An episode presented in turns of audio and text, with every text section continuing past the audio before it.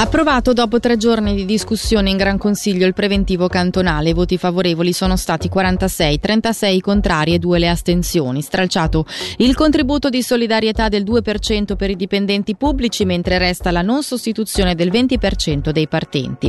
Il deficit dello Stato passa dunque dai quasi 96 milioni di franchi a poco più di 130. Da Palazzo delle Orsoline sentiamo Flavio Pasinelli. Il preventivo in realtà Dopo tre giorni di intense discussioni, per il vero non solo animate ma anche dispersive, che hanno visto tirati in ballo autori della letteratura classica, passati scolastici e l'immancabile spettro del neoliberismo, il Parlamento, diviso sotto quasi ogni aspetto, ha visto comunque reggere la fragile maggioranza che delinea un quadro insoddisfacente, come sottolineato da Boris Vignasca e da Alessandra Gianella. La sinistra eh, si smarca con misure propagandistiche esagerate e dove anche l'UDC si smarca non volendo in realtà risanare le finanze ma volendo semplicemente sabotare la legislatura, ecco questo quadro è desolante e non ci soddisfa. Chiaramente non siamo soddisfatti ma c'è comunque un vincolo della Costituzione legato al freno ai disavanzi, mancava poco per trovarci quindi nell'illegalità e dover far scattare l'aumento delle imposte, cosa che noi abbiamo ribadito più volte, assolutamente non vogliamo, non è questo il momento di aumentare le imposte dei cittadini. Un'insoddisfazione condivisa anche da Fiorenzo Dadò, presidente del centro, che può tuttavia festeggiare preservare, insieme alla sinistra, lo stralcio del contributo di solidarietà. Va a preservare il potere d'acquisto eh, dei dipendenti pubblici, noi siamo soddisfatti perché è totalmente ingiusto dopo che lo Stato e il governo non hanno fatto i loro compiti. Il preventivo in sé evidentemente non soddisfa, nel senso che sarebbe bello avere un preventivo, non dico inattivo, ma con un deficit molto, molto minore di questo. Se questa è l'opinione della maggioranza, potete quindi già immaginare l'umore nelle ali del Parlamento che questo preventivo non lo hanno mai sostenuto. Sentiamo Sentiamo Sergio Morisoli per l'UDC e Ivo Duric per il Partito Socialista. Questo Gran Consiglio è riuscito addirittura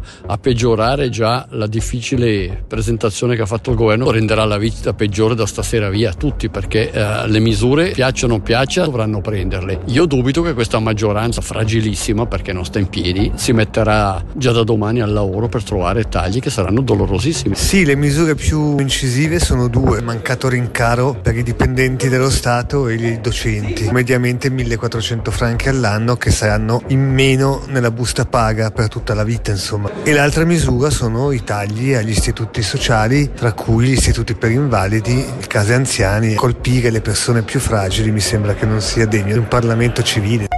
Approvato il credito di 80 milioni di franchi per l'acquisto dello stabile EFG per l'insediamento della cittadella della giustizia, ma il tema andrà direttamente al voto popolare dato che il Parlamento con 28 voti sui 25 necessari ha applicato il referendum finanziario obbligatorio.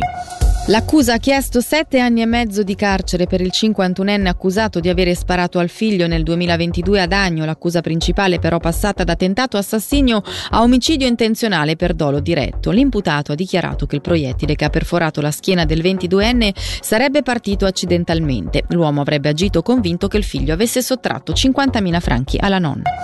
Più treni attraverso la galleria di base del San Gottardo sono stati annunciati questa mattina dalle FFS per il periodo pasquale, ma non solo. La grande novità è infatti un treno diretto da sud a nord ogni giorno, da lunedì a venerdì, per i pendolari operativo dal prossimo 25 marzo. I lavori di ripristino intanto proseguono spediti, confermando la riapertura per settembre 2024. Sentiamo il portavoce delle FFS, Patrick Valls. Dal 25 di marzo ci sarà ogni mattina durante la settimana un treno presto presto, quindi 5 mezzi in partenza da Chiasso, confermata poi in Drisi, Lugano e via dicendo, che si dirigerà verso nord. Nel periodo pasquale aumenteranno i treni posti sedere, è una cosa che facciamo regolarmente eh, nei periodi eh, appunto di Pasqua con 49.000 posti sedere in più, di modo che eh, appunto la clientela che da nord si dirige in Ticino eh, possa veramente avere spazio a sufficienza sui nostri treni. Il primo appalto per lo smantellamento delle officine FFS di Bellinzona è stato affidato ad una ditta ticinese. Si tratta, come riferisce il Corriere del Ticino, di una ditta di Montagnola che le ferrovie hanno scelto per un importo di 1,36 milioni di franchi, tra altri 5.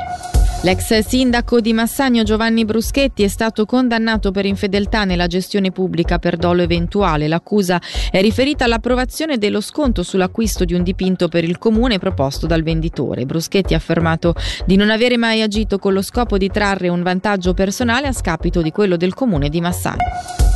Dopo Mendrisio anche il Rabadan si vede costretto ad annullare il corteo dei bambini del venerdì a causa delle pessime previsioni meteo previste. La decisione è stata presa dal comitato con, citiamo, rammarico e grande rincrescimento.